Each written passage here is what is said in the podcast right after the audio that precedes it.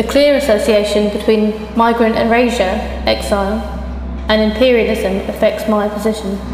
British Raj ideology has never seemed to have left Brexiteers and nationalists. It is based on the recurring, policy-driven and destructive exclusion of non-citizens, constantly under surveillance.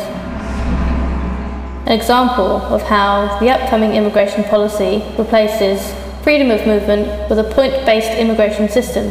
To base this on a direct correlation of being skilled with useful labour, commitments, and in prioritising skilled migrants to earn above a certain amount per annum. This eradicates labour, such as migrant nurses,